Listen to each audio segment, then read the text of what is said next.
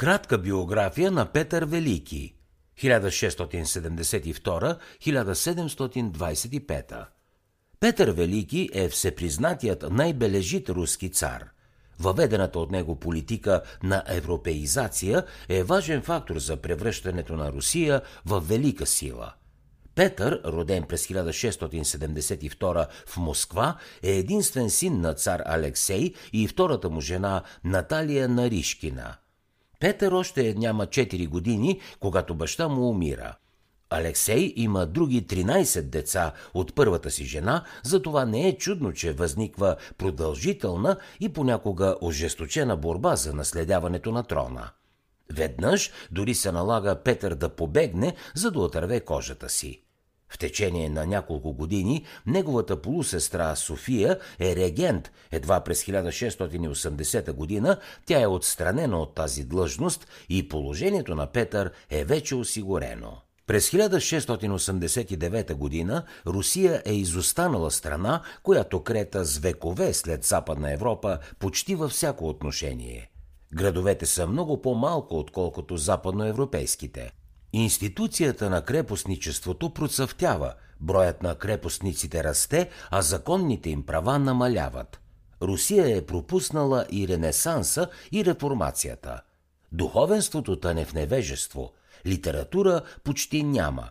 Математиката и науката са пренебрегвани и дори презирани – за разлика от Западна Европа, където Нютон вече е написал своята принципия, а философията процъфтява, Русия все още живее в средновековието. През 1697 Петър предприема дълго пътешествие из Западна Европа, което определя тона на неговия режим през следващите години. Включени в тази голяма мисия са около 250 човека, които Петър е взел със себе си – като се крие зад псевдонима Пьотър Михайлов, той има възможност да види много неща, които иначе не би могъл. По време на това пътуване той работи известен период в Холандия като корабен дърводелец в източно-индийската компания. Работи също така и в кралската корабостроителница в Англия и изучава орадейно строителство в Прусия – Посещава фабрики, училища, музеи, арсенали и дори парламентарна сесия в Англия. Научава всичко, каквото може за западната култура, наука, индустрия и административно устройство. През 1698 Петър се завръща в Русия и се впуска в всеобхватни реформи, предназначени да модернизират и европеизират руската държава. За да насърчи въвеждането на западна технология и техника, той довежда в Русия чужди специалисти и изпраща много млади руснаци да се учат в Западна Европа. По време на своето царуване Петър насърчава развитието на индустрията и търговията. Градовете се разрастват, а буржуазията става по-многочислена и влиятелна. Все по това време е изградена първата руска флота с внушителни размери – Армията е преустроена по европейски образец. Войниците са снабдени с униформи и модерно оръжие и се въвежда европейско военно обучение.